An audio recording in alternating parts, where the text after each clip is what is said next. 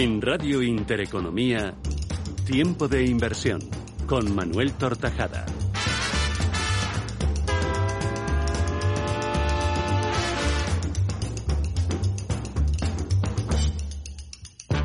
¿Qué tal amigos? Bienvenidos a una nueva edición de Tiempo de Inversión, programa especializado en soluciones de inversión y financiación. Buscamos la mejor estrategia para invertir en eh, bolsa. Y estos eh, días, a propósito de las elecciones en Estados eh, Unidos, la volatilidad es interesante. Pero la volatilidad la entiende la mayor parte de los inversores en bolsa como algo negativo y la tensión sube en momentos como los eh, actuales, donde la mayor parte de los expertos advertía de que el escenario peor para los mercados era precisamente en el que nos encontramos, es decir, que no hubiera un eh, ganador claro de las eh, elecciones. A pesar de lo cual, el mercado subió ayer y sigue subiendo en esta jornada en la que a esta hora seguimos sin tener un eh, presidente ganador de las últimas elecciones en Estados Unidos. ¿Cómo controlar la ansiedad que genera un eh, movimiento o un hecho puntual como las elecciones en Estados Unidos entre los inversores? Pues vamos a salir de dudas con David Fernández, socio director de CML Bolsa y cmlbolsa.es. Querido David, Bienvenido a Tiempo de Inversión. Bien hallado, don Manuel y queridos oyentes, ¿cómo se encuentra? Encantado de saludarle y a la expectativa de ver cómo se controla esa ansiedad por parte de los inversores en un eh, momento con un hecho puntual como son unas elecciones eh, en Estados eh, Unidos, donde su mercado es protagonista y manda en el resto del mundo. ¿Cómo se controla esa ansiedad? Pues el problema se encuentra en la raíz y en la base del inicio de la inversión. Y me explico en estos dos conceptos. El primero es en estar esperando un acontecimiento como este, pensando que alguien es capaz de adivinar en qué dirección va a ir el mercado. Véase elecciones de Estados Unidos, Brexit, eh, problemas con China, tipos de interés de la Fed o del Banco Central Europeo, en muchas ocasiones el inversor está esperando los resultados de una compañía, eventos de mayor o menor magnitud, este actual es de una enorme magnitud, porque piensa que puede saber lo que va a ocurrir en función de cuál es el resultado de la noticia. Y ya vemos que eso no es así. El problema está, primero, en invertir de esa forma y segundo, en no darse cuenta de que ya no solo la forma no es la correcta, es que además eso lo único que hace es generar precisamente ansiedad, porque el inversor piensa que tiene el control. Y cuando no se tiene el control del negocio, sea cual sea el negocio, el control de la bicicleta, del coche, del camión, de lo que sea, pues lo único que va a tener usted son nervios. Por lo tanto, primera cuestión, no inviertan ustedes esperando momentum revolutum. Y segundo, no piensen que pueden adivinar el futuro o que tienen el control del mercado, porque eso es imposible y solo genera ansiedad. Mire, eh, y además genera ansiedad, fíjese, me estoy dando cuenta, en las dos direcciones. Lo que le pasa al inversor es que si toma la decisión pensando que es capaz de adivinar el futuro, normalmente se va a equivocar. Y si no la toma, también le va a quedar la ansiedad, porque quien no ha tomado en este caso la decisión de abrir largos en los índices o comprar acciones en los índices, especialmente los americanos, que han subido con tanta fuerza en estas dos últimas sesiones, pues también le queda la ansiedad de decir, pero ¿cómo no me di cuenta de que tenía que haber comprado acciones? Y los que en otras ocasiones han comprado y han caído, pues me estarán viendo. Este es el problema del inversor. Si hacemos una radiografía rápida de este año, eh, don Manuel, y con su permiso me tomo 30 segundos. Yo estoy convencido, convencido de que esta radiografía eh, muchos de nuestros oyentes la han vivido. Porque además, concretamente, uno que, es eh, Fernando, que nos escucha con cierta frecuencia, sé que ha estado en una situación parecida a esta. Fíjese, principios de año, llega el año 2020. ¿Qué tiene en la cabeza el inversor? Pues como el año 2019 ha sido un año magnífico en la que todo ha subido, absolutamente todo, pues simplemente por eso decide invertir. elige tres o cuatro o cinco valores y a comprar. Bien, mire por dónde, llega a marzo, abril y todo cae. Primer zapatazo. Ay, Dios mío, ay, qué nervios, ¿quién me mandaría a mí? Bueno, pues como esto cae y cae y cae y no tenemos los conocimientos, la técnica, la experiencia y las tres palabras que son técnica, paciencia y disciplina, pues nos vamos del mercado, vendemos porque, ay Dios mío, no vaya a ser que lo pierda todo. Salimos en pérdidas en abril, mayo. Justo salimos y diremos, caramba, me estarán viendo porque nos vamos en mayo y todo empieza a subir. Y sube y sube, pero claro, después del golpetazo que me he pegado, no me voy a meter ahora que está todo abajo, que esto evidentemente es lo que no hace el inversor común y es justo lo que hay que hacer, pero no lo hace porque no tiene los conocimientos oportunos. Sube y sube y sube y un poco antes de irse de vacaciones dice, el caso es que tendría que entrar, pero no entra. Y llega septiembre y dice, voy a entrar porque es que hay que comprar Tesla, Google y Amazon, que es que no paran de subir y hubiera ganado un 70% en tres meses y van a subir seguro. Y se mete en septiembre y en estos dos meses cae un 10, un 12% de los indicadores de Estados Unidos. Y entonces, como vienen las elecciones y no es tan caro, dice, uy, uy, uy, uy, yo voy a vender. Y vende y en dos días casi se recupera lo que se ha perdido en dos meses en el peor escenario posible. ¿Qué es lo que tiene el inversor? Pérdidas, ansiedad y miedo. ¿Y todo por qué? No es porque haya elecciones en Estados Unidos, es el problema de raíz, la forma de invertir y no aplicar estas tres palabras que, como saben ustedes, en CML Bolsa las tenemos tatuadas a fuego. Técnica, operen ustedes con técnica, aprendan una técnica de inversión que les dé resultado. Da igual el evento, cuanto mayor sea el movimiento, más dinero ganarán. Técnica, nosotros, como bien saben, porque lo hemos hablado varias veces, llevamos en estos 20 meses ese 70% de rentabilidad y hemos pasado la crisis comercial con China, el Brexit y la dictadura de Boris Johnson y ahora todo esto de la pandemia, más que Donald Trump dice que todos han robado los votos de Estados Unidos. Y ahí está ese 70%. Técnica, paciencia y disciplina y ganarán dinero sin ansiedad. Serán felices con este negocio. Todo lo contrario que tenga que ver con adivinar el futuro, pues ya saben lo que les va a ocurrir. Quería preguntarle, em, querido David Fernández, eh, ¿qué papel juegan, por ejemplo, en el eh, escenario actual de las elecciones en eh, Estados Unidos, el análisis eh, técnico y el análisis fundamental? Mire, en un caso como este concreto, el análisis fundamental tiene eh, poco papel.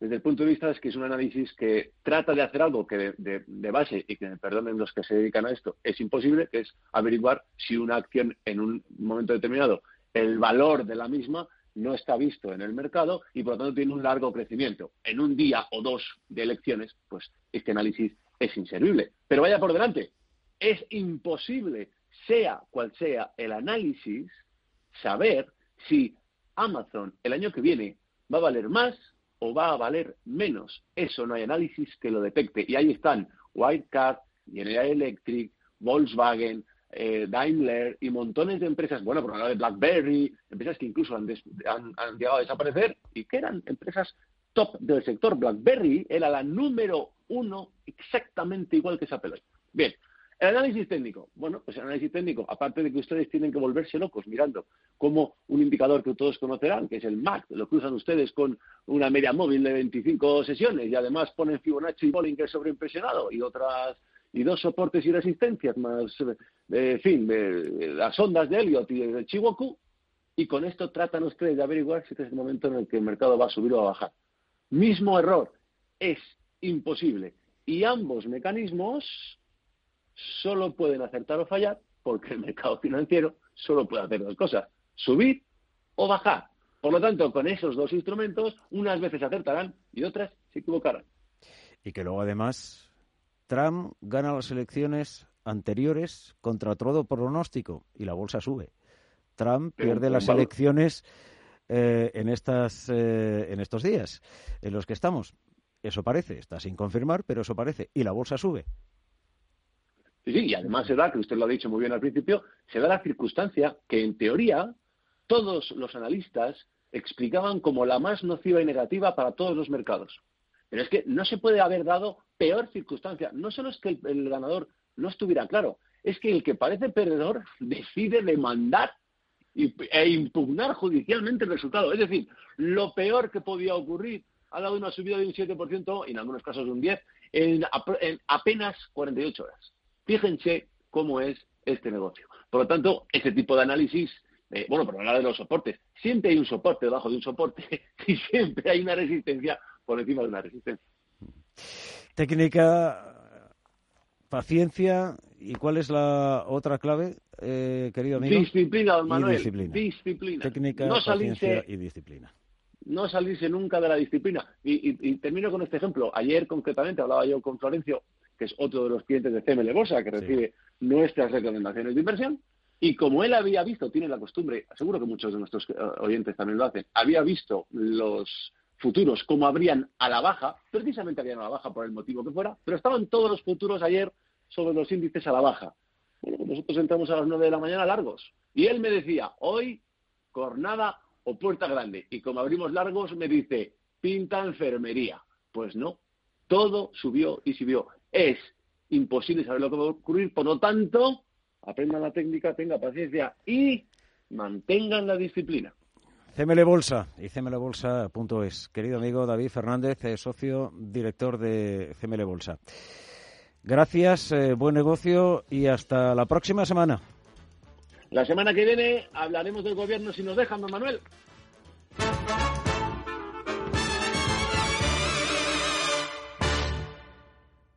Invertir en bolsa no es un juego, por eso nuestra recomendación es que no siga invirtiendo sin aprender o su dinero irá a parar a manos de quien sí sabe hacerlo. Tenga en cuenta que por el dinero que usted puede perder en la próxima inversión que realice sin los conocimientos necesarios, en CML Bolsa le enseñaremos a invertir profesionalmente. Aprender a invertir en CML Bolsa será su mejor inversión. CML Bolsa 91 436 28 74 91 436 28 74. En Radio Intereconomía, Tiempo de Inversión, con Manuel Tortajada.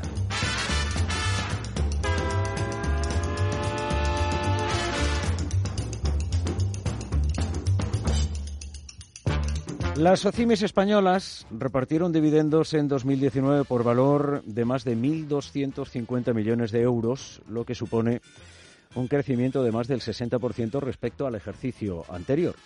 En términos de negocio, a cierre de ese ejercicio 2019, las SOCIMIS registraron ingresos por rentas de 2.000 millones y una EBITDA, incluyendo ventas de activos, de más de 1.700, lo que supone un 22% de incremento frente al año anterior.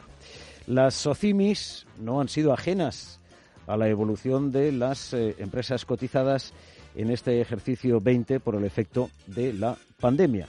Y hasta junio el valor de mercado de las SOCIMIS se situó en algo más de 21.260 millones de euros, lo que supone un descenso superior al 17%. La Socimi Vitruvio, con 172 millones de euros bajo gestión, se deja en bolsa en esa línea eh, y cotiza con un descuento del entorno del 20% sobre el valor de sus eh, inmuebles, dos y hasta tres veces menos que el castigo que arrastran inmobiliarias como Colonial o Merlin eh, Properties. Joaquín López Chicheri, bienvenido a Tiempo de Inversión. Buenas tardes, gracias por, por, tener un rato para comentar la compañía. Eh, Joaquín López Chicheri es presidente y consejero delegado de Vitruvio eh, Socimi. El placer es eh, mutuo. ¿Hasta dónde prevén que llegue el impacto al valor de sus inmuebles este año 20? No será elevado, pero yo creo que está claro que en una crisis eh, como la que estamos viviendo no sería realista y tendría poca credibilidad cualquier gestor que asegurara que su cartera de inmuebles, como cualquier otro tipo de activo, eh, no va a caer. En, a mitad de año, eh, nosotros nos valoramos cada seis meses, la caída de, de la cartera de inmuebles era del 4,4%. Yo estimo que podrá llegar al 7, 6, 7% este año quizá caiga algo más el año que viene porque en inmobiliario los procesos de, valoración van por detrás del mercado. los valoradores necesitan para hacer sus valoraciones comparables y transacciones que permitan aflorar unas valoraciones que, como digo, siempre suelen ir por detrás de las cotizaciones en, bolsa. ¿Y esto hace del eh, valor de, Vitruvio Socimi una eh, oportunidad? Sí, es decir, yo creo que, que la cartera está aguantando muy bien. En un año desastroso para la gestión patrimonial de activos en alquiler, y entiéndase que desastroso significa, en el caso de Vitruvio, una caída del 10% en los ingresos respecto de los que estimábamos que íbamos a tener, y en vez de tener un 99% de ocupación, estamos en un 97, 96,8% de ocupación. Eh, eso para un negocio tan estable, tan tranquilo y que no está acostumbrado a sustos, es un año desastroso. Lo que pasa es que, claro, puesto en contexto, pues probablemente ya le gustaría a muchos eh, negocios y a muchas inversiones tener esa estabilidad.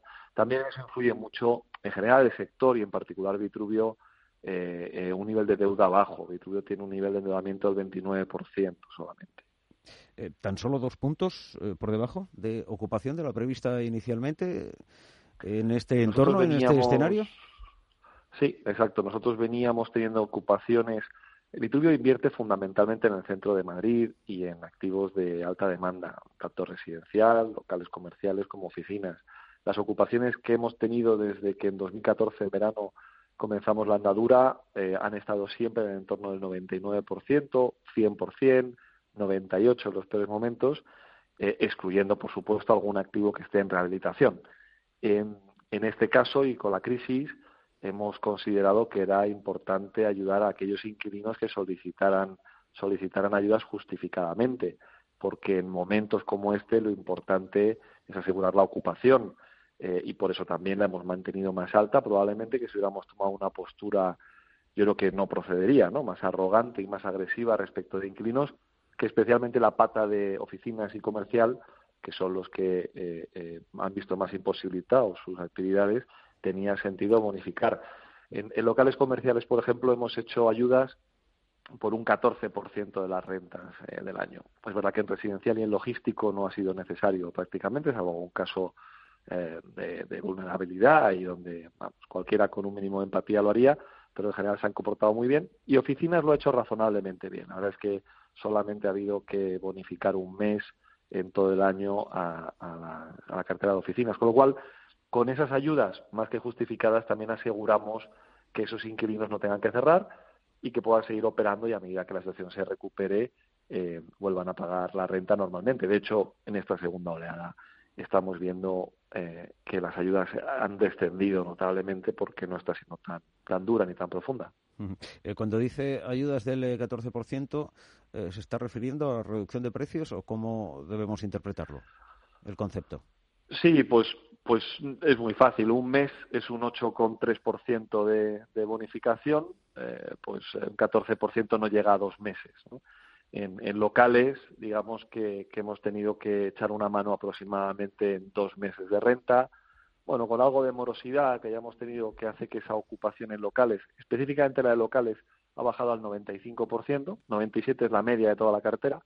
Eh, yo creo que en locales básicamente este año se van a perder en torno a tres meses de renta, que para la que está cayendo y teniendo en cuenta que tres meses fueron incluso los que el gobierno obligó a cerrar, eh, a prácticamente todos los negocios, pues, pues es bastante, bastante razonable. Sobre todo, nosotros invertimos a largo plazo. Vitruvio no ha venido a jugar el ciclo económico ni, ni especula con, con una desinversión eh, pronto y, y, por tanto, lo que nos interesa es cuidar a los buenos inquilinos y, ¿por qué no decirlo? También en momentos así es cuando el mal inquilino, el que, el que no, no actúa de buena fe, pues a ese obviamente no se le ayuda y aprovechamos para que para que podamos rotar eh, esos activos y, haya inquilinos eh, eh, bueno pues que se queden a largo plazo y que tengan un comportamiento más más razonable. Pero en aquellos casos donde la ayuda está justificada lo estamos haciendo por supuesto repartiendo la carga. Es decir normalmente lo que se hace es una reducción de entre el 30 el 20 el 50% de la renta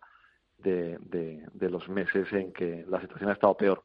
Como digo en este otoño la segunda oleada está demostrándose mucho más benigna y, no está siendo necesario eh, ni se están solicitando ayudas por parte de los inquilinos eh, como en primavera, ¿no? De momento, ya veremos, ¿no?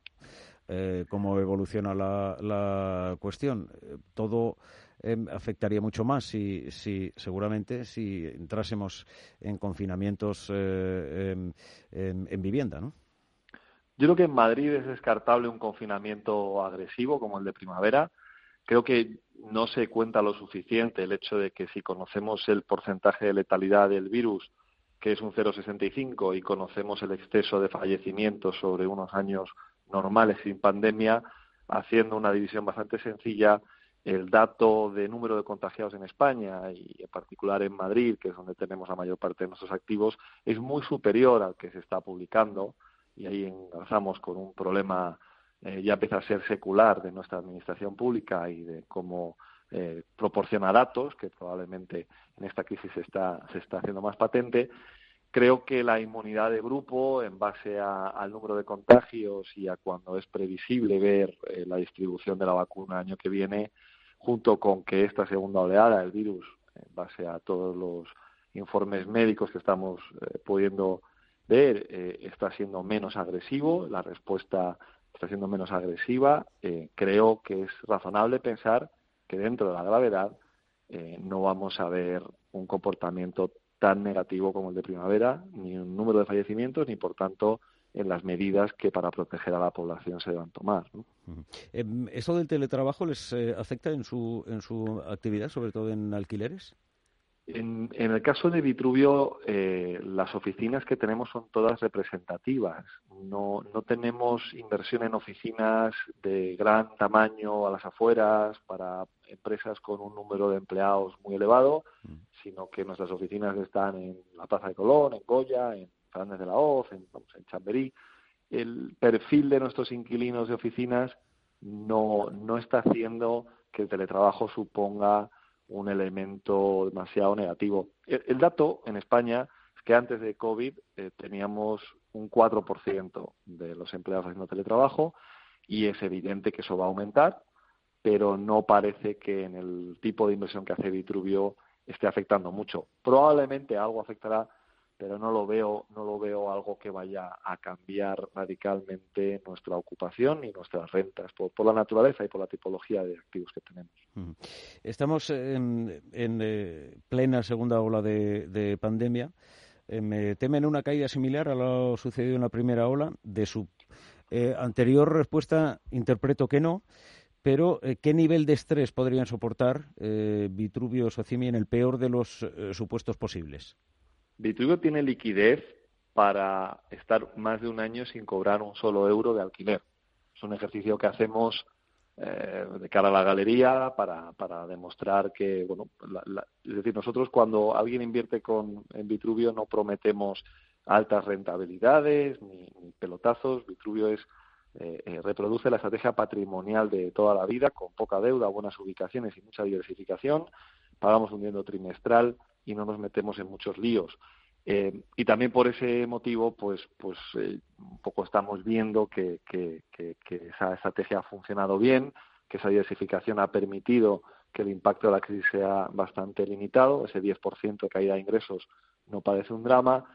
Claro, el, el, drama vendría si tuviéramos un nivel de apalancamiento de deuda muy alto, pero de nuevo ahí tenemos un 29% solo, y yo creo que todo ese mix lo que hace es que en este entorno, incluso aunque las cosas se pusieran peor, no quiero parecer un optimista eh, excesivo, creo que en general los datos que estamos viendo lo que apuntan es a que estamos muy cerca de que empiece a amanecer. Yo creo que siempre se hace más oscuro antes de amanecer y estamos ahí pero tiene bastante pinta de que yo creo que la gente que hace analogías con la anterior crisis no tiene no tiene mucho fundamento. Estamos muy cerca de empezar a salir. Y los datos que estamos viendo de la segunda oleada son claros. El virus no está siendo tan agresivo y por tanto las medidas para proteger a la población van a ser también menos agresivas. Y eso influirá por tanto de forma menos negativa en nuestra cartera. De todas maneras el año está prácticamente cerrado y no esperamos que haya grandes sorpresas. Incluso aunque tuviéramos en diciembre un confinamiento agresivo como el de primavera, ya no daría tiempo a que los números de la compañía cambiaran mucho. Mm. Y en 2021 está claro que, desde luego, la segunda mitad del año será mucho mejor que la primera y la primera será mejor seguramente que la primera mitad del año de, 2020. Mm. Hablábamos en el arranque de esta conversación de eh, la caída del eh, valor de los eh, inmuebles. ¿Cuáles son los riesgos potenciales del deterioro del valor de los activos de las SOCIMIS? Bueno, muchas veces el titular, es decir, Vitruvio, por ejemplo, este año va a tener pérdida contable, pero no porque la diferencia entre ingresos y gastos sea negativa o porque perdamos dinero en ninguna inversión, como he dicho solo va a caer un 10% de nuestros ingresos y de hecho vamos a repartir dividendo, lo estamos haciendo y lo vamos a seguir haciendo trimestralmente, pero las valoraciones a la baja, que por otra parte es normal que sean así, provocan eh, deterioros contables. Esto es un apunte contable eh, que lo que va lo que va a generar eh, en, en el caso de las compañías que tengan mucho endeudamiento es un riesgo de que salten algunas de las condiciones que los bancos ponen a las financiaciones. Si uno tiene mucha deuda, normalmente los bancos lo que dicen es, oye, si, si cae más de un 20, un 30, un 40%, lo que sea, ¿no? Si cae más de un 10%, un 20% tu cartera en valoración independiente, eh, tienes que reponer garantías. Y eso es, eh, en gran medida, lo que provoca vendedores forzados, son vendedores forzados por la deuda, porque realmente si alguien tiene una cartera de inmuebles en, en renta, en alquiler, es un, es un negocio bastante estable, bastante tranquilo. En, esta, en este ciclo, desde la anterior crisis, yo creo que el sector inmobiliario en general ha aprendido esto y los niveles de endeudamiento en el mundo socimi, pero incluso en el mundo promotor, no tienen absolutamente nada que ver con la anterior, el anterior ciclo, el boom de los 2000, primero, y segundo, la otra diferencia fundamental que va a hacer que no haya un riesgo elevado y que sean casos esporádicos los que puedan tener un problema con la deuda, es que, a diferencia de la anterior crisis, esto lo explica muy bien Ignacio de la Torre, de Arcano. Eh, si los bancos centrales son el corazón, que empuja la sangre, los bancos son las venas que hacen que circule hasta los músculos, que es el tejido productivo. En esta crisis, tanto el corazón como los bancos, como las venas, están proporcionando sangre al tejido productivo. Lo estamos viendo en forma de líneas de crédito, por si acaso. Muchísimas empresas han aumentado sus líneas de crédito y su financiación sin usarla simplemente para asegurar que su tesorería está protegida. Y en el caso de Vitruvio, que no lo hemos hecho, eh, como decía antes, tenemos liquidez para más de un año de vivir sin ingresar un solo alquiler, cuando, como he dicho, solo hemos tenido un 10% de caída estimada este año de ingresos y el año que viene no creo que las cifras sean peores. Por lo tanto, eh, por lo tanto no, no, no parece que sea un gran problema de endeudamiento ni las bajadas en valoraciones. Pero bueno, potencialmente quien tenga mucha deuda, como siempre, es posible que se meta en un lío. Sí, eh, el endeudamiento es una de las eh, claves y uno de los eh, grandes problemas, no solo para los socimis, también para las inmobiliarias o para cualquier otra compañía.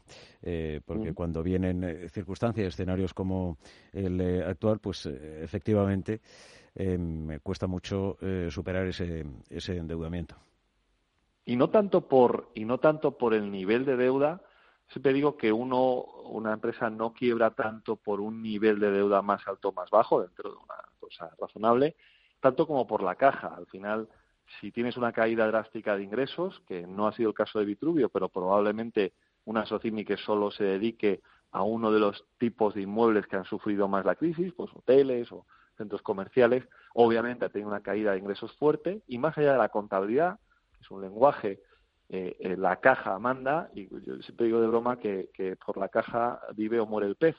Y en este caso eh, puede ser que uno no tenga un nivel de deuda tampoco muy elevado, pero si su caída de ingresos es muy drástica y tiene que devolver principales intereses y no tiene caja para hacerlo, pues puede tener un problema, un problema de, de, liquidez importante que, y de solvencia como consecuencia del mismo. Mm. De nuevo, pues no es nuestro caso porque precisamente eso es algo que cuidamos mucho y también nuestro negocio es muy estable. A lo que nos dedicamos, como digo, no ofrece unas rentabilidades pasmosas, pero da muchísima estabilidad e incluso un año como este pues seguimos pagando dividendos a los accionistas. Mm. Em, hemos visto eh, una caída em, mucho menor que cualquier otra SOCIMI o las eh, inmobiliarias en el caso de, eh, Vitruvio. Y en cuanto al número de, em, inversores, ¿se mantiene em, estable? Em, ¿Se ha incrementado? Eh, ¿Qué comportamiento ha habido eh, por parte de los inversores? hemos tenido una rotación del capital de solo el 5% entre los que ya han salido y los que y los que y las órdenes que vemos a la venta. Yo creo que eso también es sintomático de que los accionistas de Vitruvio conocen bien su política de inversión y están alineados. Es decir, eh, yo creo que el perfil de inversor de Vitruvio, al ser conservador y de largo plazo, un ahorrador que no, no entró para especular con el ciclo inmobiliario de estos años, tampoco ahora en la crisis necesita salir y, que solamente hay una rotación del 5%, pues ya da una idea de, de, bueno, pues del compromiso de los accionistas con, con la compañía. Siguen siendo más de 420 eh, y, la verdad es que los que han salido han sido sustituidos por, por nuevas entradas y no, ha habido un cambio sustancial en el, en el número. Nos seguimos manteniendo como una de las OCIMIS del mercado de crecimiento de, de bolsas y mercados, que ahora se llama BME Growth, eh, con mayor número de accionistas y mayor eh, negociación de títulos. Más o menos la mitad de los días hay negociaciones sobre, sobre la acción. ¿Hay quien le sitúa en el eh, continuo, en, eh, en fin, próximos, eh, no sé si meses o, años? Yo siempre digo lo mismo. o sea, es que eso a mí me da igual el continuo. Yo lo que siempre digo es, si llegamos a mercado continuo, que yo creo que acabaremos ahí, será la consecuencia del éxito del proyecto. No es un objetivo en sí mismo. Por, por nosotros podemos seguir en este mercado negociando todos los días y un volumen muy alto, eh, el tiempo que hiciera falta. De hecho, sería más económico para la sociedad. Lo que es que, llegado a un nivel de negociación, es el propio mercado, el propio OME, quien te obliga a saltar al mercado continuo, pero, pero será, como digo, una consecuencia. El equipo directivo, el equipo gestor, no tiene eh, stock options por objetivos, no hay eh, comisiones, es decir, no, no existe un planteamiento de banca de inversión ni de nada de estas cosas que a veces se asocian al mundo socimi de carácter especulativo o, de tinglaos financieros y tal. O sea, sí, o de fondo sí, o de fondo buitre. bueno, yo, como les llaman. Yo siempre hago la broma. Cada vez que relacionan a una Sotimi con un fondo buitre, siempre digo de broma que se muere un angelito en el cielo. Es, es, comparar churras con merinas. El, el régimen Socimi viene a incentivar el negocio patrimonialista estable de largo plazo de alquiler de toda la vida. Y lo que hace precisamente incentivándolo, es abrirlo a gente que, la mayoría de ciudadanos, que no tienen 300 millones de euros en el bolsillo para hacer su propia cartera. La mayor parte de la gente siempre ha tenido vetado el acceso a un negocio patrimonialista porque solo lo podían hacer familias muy adineradas. El régimen Socimi ofrece un incentivo fiscal a cambio de abrir el capital porque te obligan a cotizar y por tanto dar entrada a cualquiera que quiera invertir en, un negocio y en un enfoque patrimonialista tradicional, que es el caso de Vitruvio, y que por eso tenemos un, free float del 100%. ¿no? El mayor accionista de Vitruvio tiene un 5,3%. El resto van bajando eh, en, ese número de 400 y pico. Somos un proyecto pequeño, por eso estamos en MM Growth. Hemos crecido mucho, pero empezamos con 7 millones de patrimonio inmobiliario solamente y ahora vamos por los 170 en, en seis años. Yo creo que el ritmo ha sido bueno y creo que seguiremos, seguiremos creciendo. Pero no hay, como digo, un objetivo de crecimiento per se. Si crecemos será porque hay oportunidades y si no, estamos muy bien, pagando un dividendo del 3% a los accionistas y, y, tan contentos. Ahora hablaremos de alguna cuestión eh, eh, política y de, la tributación mínima del 15%, incluida en el eh, proyecto de presupuestos generales del Estado, pero en línea con lo que estábamos hablando, puede que el escenario actual provoque la desaparición de alguna SOCIMI o mm, incluso concentración dentro del sector, porque los ratios de, de Vitruvio no son los ratios de otras muchas eh, socimis, ni muchísimo menos. Solo hay que acercarse al eh, mercado para comprobar la evolución de cada uno de los eh, valores. Y en ese, en ese escenario se abren oportunidades de negocio para, para Vitruvio, teniendo en cuenta que tiene garantizada la liquidez durante el próximo año en el peor de los escenarios. Yo creo que, yo creo que sí, pero, pero como decía antes. ¿O no es el momento? Eh, yo creo que no es un objetivo en sí mismo. Es decir, eh, nosotros hemos acumulado ya otros proyectos en formato Socimi o, no, eh, familias que tenían inmuebles y que han decidido aportarlos a Vitruvio en lugar de venderlos porque no necesitaban liquidez o no todos y nuestra filosofía encajaba muy bien con la suya. Eh, hemos hecho siete operaciones de ese estilo y seguimos viéndolas, que significa que Vitruvio siempre está abierto a que haya gente que se sume al proyecto, el cual tiene unas reglas de juego muy claras. Siempre digo que el equipo gestor no somos artistas que, que descubrimos de repente por dónde van a ir los tiros, sino que al revés, lo que hacemos es gestionar de forma metodológica, replicando una estrategia muy solvente y que ha existido toda la vida, que es la de diversificar, no tener todos los huevos en la misma cesta, ni por usos ni por inquilinos, poca deuda, buenas ubicaciones, y reformamos aquellos activos que tienen recorrido. ¿no? Entonces, eso es algo a lo que probablemente haya otras socinis y otras sociedades y, familias, inversores, unos con dinero, otros con inmuebles, que se quieran sumar, como así ha sido en el pasado.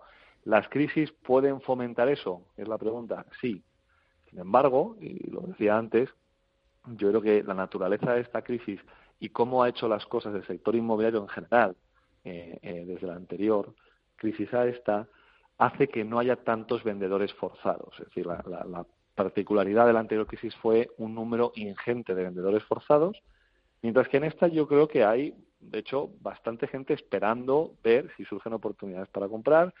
El endeudamiento es mucho más bajo y ha habido bastante más interés internacional en un mercado precisamente el patrimonial, no el promotor, eh, que el régimen SOCIMI ha permitido abrir a, a esa tipología de inversor extranjero que antes no tenía un instrumento para, para entrar en España, ¿no? homologable al del resto de países de nuestro entorno. Sí, pero aquí necesita seguridad jurídica. Y es algo que vienen reclamando desde, desde todas las eh, desde todo el eh, eh, sector inmobiliario incluido porque lo que no se puede hacer es eh, cambiar las reglas del juego a mitad de partido. Y me estoy refiriendo pues a, una de las medidas que incluye el proyecto de presupuestos generales del Estado para el próximo año, para el 21. Eh, eh, es una medida que incluye que las sociedades cotizadas de inversión inmobiliaria, las SOCIBIS, que ahora pasarán a tener una tributación mínima del 15%, cuando hasta ahora ese régimen cotizaba eh, bueno, no sé si decir al 0%, eh, no sé si es eh, correcto decir esto, Joaquín. El, régimen SOCIMI que, existe desde los años 60 en los Estados Unidos es, me gusta como lo explica Ismael Clemente de Merlin Properties, es como un volquete, un camión volquete. Lo que, lo que hace es fomentar la inversión en un negocio mucho más estable y menos endeudado y más tranquilo como es el patrimonial y lo incentiva por la vía de no tributar en impuesto de sociedades esa inmobiliaria, pero con la condición, varias condiciones, pero la fundamental, hablando de fiscalidad, de que distribuya entre el 80 y el 90% del beneficio a sus accionistas. De manera, esto se llama, eh, toda la vida se conoce como instrumentos de transparencia fiscal, porque se lleva la fiscalidad al socio, es decir, si se pagan impuestos, porque los paga el socio de la sociedad todos los años y el dato que se daba al principio del número de, del volumen de dividendos repartidos, pues es el mejor ejemplo. ¿no? La sociedad, en vez de pagar impuestos de sociedades y repartir algo de dividendo y reinvertir el resto, lo que hace es vaciarse todos los años. Es más, la mayoría de socimis, y además las más grandes principalmente, pagan más del 100% del beneficio en dividendos, porque no solamente pagan dividendo contable, sino devuelven prima de emisión, que en España hoy en día también tributa es el caso de Vitruvio. Vitruvio reparte el 100% del beneficio contable y cuando tenemos oportunidades de inversión, pues ampliamos capital. Entonces, ¿la medida sirve de algo? Porque el punto de partida es el problema. El punto de partida es pensar, ya lo decía antes, que, que las OCIMI son un tinglao especulativo o que es perjudicial o que tiene... Las OCIMIS es un instrumento homologado en todos los países de la OCDE, prácticamente todos los países de la OCDE, y encima la medida, y esto es quizás lo más triste, es que, tenga que estar explicando que en realidad no tiene ningún efecto y que es básicamente un mensaje de carácter populista muy destinado a la parroquia propia para poder decir que se cobra un 15% de impuestos sociales sin poner la, la, coletilla, que es sobre el beneficio no distribuido. Bueno, pero es que la mayor parte de esos CIMIS distribuyen todo el beneficio, con lo cual no tiene y es un eslogan publicitario, de nuevo, como digo, para la parroquia, que no tiene un efecto fiscal perjudicial para el sector y que en todo caso, pero esto es difícil de medir, lo que tiene es un efecto perjudicial para el mensaje que da, sobre todo al capital extranjero. Vitruvio es verdad que su capital es español, el 98% de capital es español, pero sí es verdad que es un mensaje al extranjero de no, no, vayas usted a Francia y a Portugal, que tienen el mismo régimen, vayas usted a Alemania, vayas usted a Reino Unido, vayas usted a Italia, me da igual, todos los países, vayas usted allí porque allí no, no se ve con malos ojos este régimen y no se ponen piedras en el camino.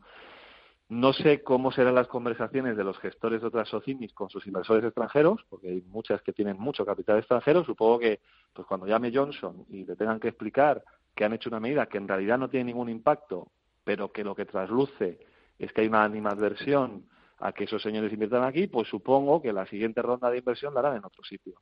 Pero bueno, eso es difícil de, cuantificar.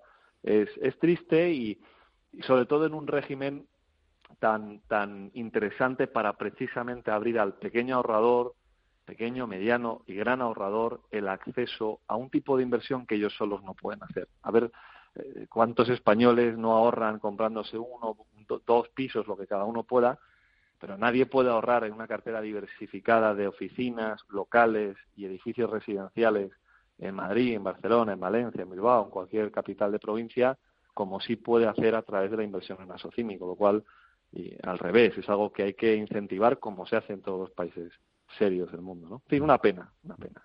Eh, eh, ¿Vitruvio mantiene eh, el reparto de dividendo completo?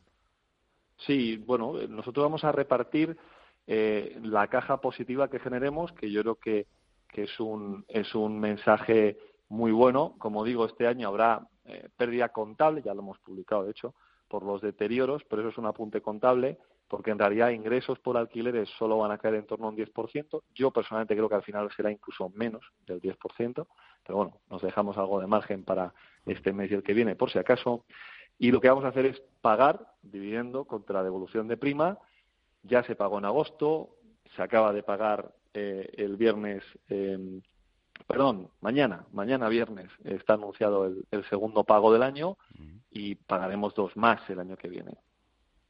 ¿Y em, eh, el dividendo cuánto es eh, em, en este momento? Yo creo que es razonable esperar que este año, eh, por supuesto, será una cantidad de dividendos menor que el año pasado por la caída de ingresos y también por prudencia. Pero yo creo que sería razonable esperar un dividendo en torno a los 20, 22, 23 céntimos para volver a velocidad de crucero cuando todo lo peor haya pasado, que en el caso de Vitruvio debe estar entre los 35 40 céntimos, ahí nos moveremos. Es, un, es una empresa viva, es decir, hay años donde se desinvierte un activo, pues porque llega una oferta que pensamos que, que es muy alta y que merece la pena vender, aunque no somos de vender. Habrá años en los que se termina de rehabilitar un edificio, como, pues, como Sagasta 24 en su día, como Fernández de la Hoz, eh, donde ese edificio pasa a generar mucho más de lo que generaba antes y por tanto aumenta los dividendos y otros años en los que se tiene un edificio en rehabilitación y ese no genera nada ese año, lo tanto el dividendo baja un poco. Pero más o menos, más o menos Vitruvio debería de moverse en esos 35, 40 céntimos de dividendo al año. ¿Y cómo invertir en eh, Vitruvio eh, Socime, Joaquín López Chicheri? Pues eh, ahora, ahora, ahora que nos están escuchando algunos eh, inversores. Pues comprando acciones en, es un mercado español. Nosotros cotizamos en el bolsas y mercados españoles y lo que se llama MAP y ahora se llama BME Growth. Eh, cualquier persona con una cuenta de valores en un banco puede hacerlo y yo siempre recomiendo que se hagan con órdenes limitadas. Primero, eh, es decir, que, no, que no se pongan órdenes a mercado, tanto de compra como de venta. Y lo segundo que recomiendo es que no entre nadie que esté pensando en especular eh, con la acción. El capital de Vitruvio está compuesto por ahorradores de largo plazo que quieren un retorno por revalorización razonable y un dividendo que al final viene a ser un 5% al año y, el que quiera especular deberá de buscar otro tipo de compañía. Bueno, eh, a ver las salidas en el eh, mercado, incluso en la, entre las OCIMIS. Sí, sí, sí, sin duda. Hay, hay modelos de negocio mucho más agresivos que el nuestro, más apalancados, con más deuda, con mayor concentración de activos, con apuestas más fuertes sobre determinados activos, que si salen bien, pues será más rentable, pero nosotros eh, nos gusta más la estabilidad y el largo plazo. Son, Esperamos estar aquí no solo después de esta crisis, que eso compartía seguro, queremos estar después de la siguiente y de la siguiente. Y entonces, para, para que eso sea así, hay que tener una cartera tranquila y una política de inversión tranquila y estable. A ver, que no es que eh, me, esté cargando um, de repente eh, eh, el inversor que en un momento determinado pues entra y sale a una compañía. No, ni muchísimo menos. Cada uno tiene su estrategia, su forma y cada compañía su modelo de negocio. En fin, siempre lo digo en este programa cada inversor puede hacer con su dinero lo que quiera y, si quiere especular. Vamos a ver, especular, especulamos todo, todos, incluso cuando firmamos una nómina o en fin. Eso es así. No, yo lo que el mensaje es realmente actualmente Vitruvio tiene un precio de oportunidad, un descuento fuerte sobre una valoración que a su vez es bastante atesorada. el, precio de la acción actual lo que está diciendo es que la valoración de nuestros inmuebles implícitamente eh, em, por, por, ese precio que tiene con descuento, pues por, poner, por bajar el número, ¿no? Pues nuestra cartera de oficinas en el centro de Madrid, si uno compra 12 euros la acción, está comprando implícitamente esos edificios de oficinas a casi el 7% de rentabilidad, a los locales a también casi el 7%. En nuestros edificios en Ayala, en Sagasta, eh, de residencial, me refiero, en ubicaciones céntricas de Madrid, a una media de 2.800, 2.900 euros metro cuadrado.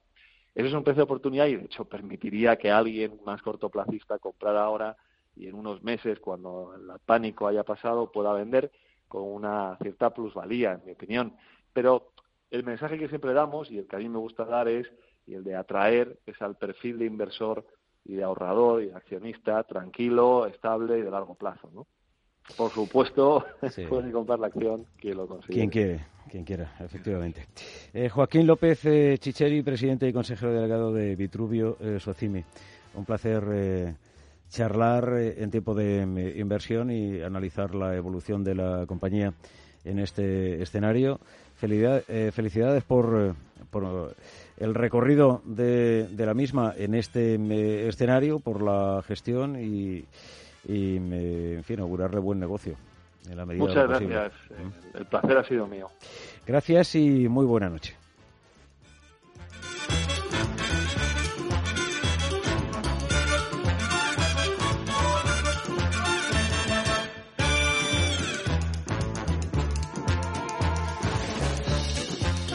Estamos a punto ya de cerrar eh, edición en una jornada en la que hemos eh, tenido la oportunidad de sumar eh, una quinta sesión al alza para el eh, principal indicador de la bolsa española, para el selectivo, para el IPES 35, que ha recuperado los 6.900 puntos animado principalmente por Wall Street, la corriente alcista importada desde la principal bolsa del mundo, ha espoleado a los índices del viejo continente, animados hoy también por los nuevos estímulos anunciados por el eh, Banco de Inglaterra. Y eso ha provocado que el cierre en Europa haya sido de recuperación en todos los eh, indicadores. El nuestro, el principal de la bolsa española, el selectivo, lo ha hecho en los 6.924 puntos.